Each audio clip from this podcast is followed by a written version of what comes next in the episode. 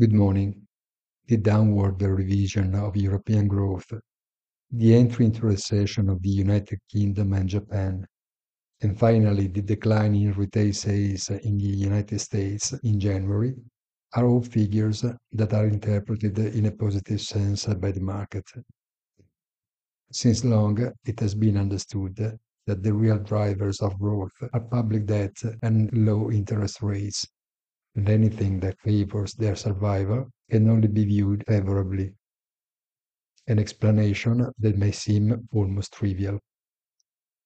Have a very nice weekend, and don't forget our weekly commentary, Punto della Settimana, on our site easy dash finance dot I T.